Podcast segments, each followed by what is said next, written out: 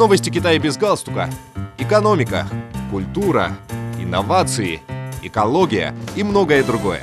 Обо всем этом без политики. Здравствуйте, дорогие друзья!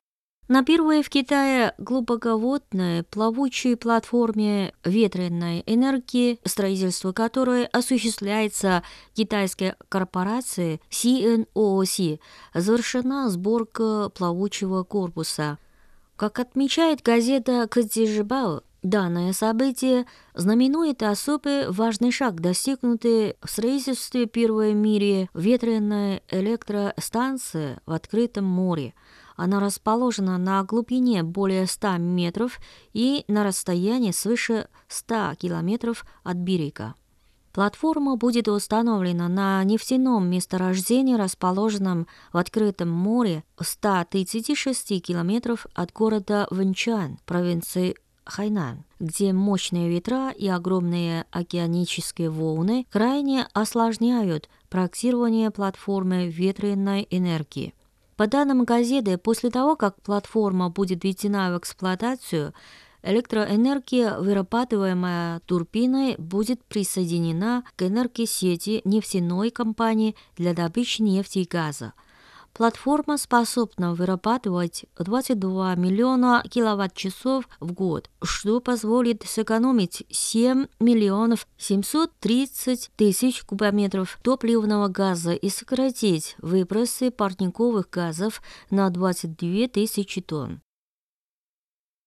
В 2022 году общее количество стандартных контейнеров – транспортированных поездами в рамках мультимодальных железнодорожно-морских перевозок по новому международному сухопутно-морскому торговому коридору достигла 756 тысяч, что на 18,5% больше в годовом выражении.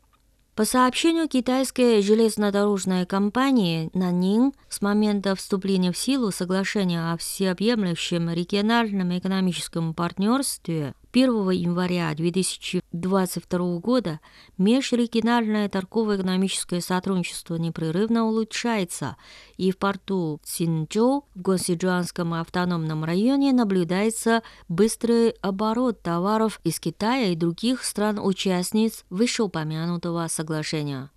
Запущенный в 2017 году новый международный сухопутно-морской торговый коридор представляет собой торгово-логистический переход, построенный совместно административными единицами провинциального уровня на западе Китая и странами АСИАН.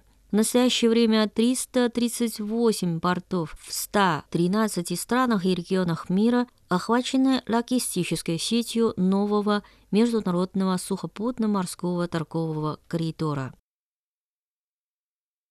Пропускная способность гидроузла Сансиа три ущелья крупнейшего в мире гидроэнергетического проекта достигла рекордного показателя в 2022 году, сообщило Управление навигации через гидроузел Сансиа на реке Янзы.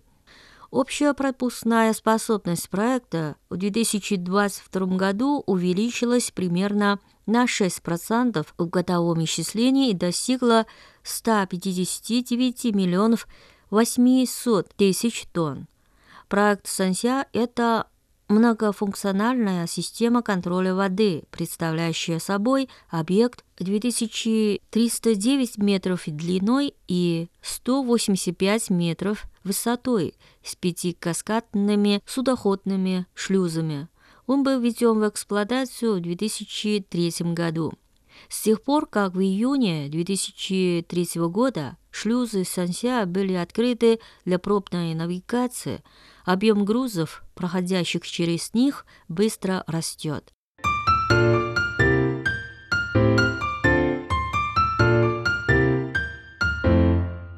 Дорогие друзья, мы передавали последние новости Китая. Спасибо за внимание. До новых встреч!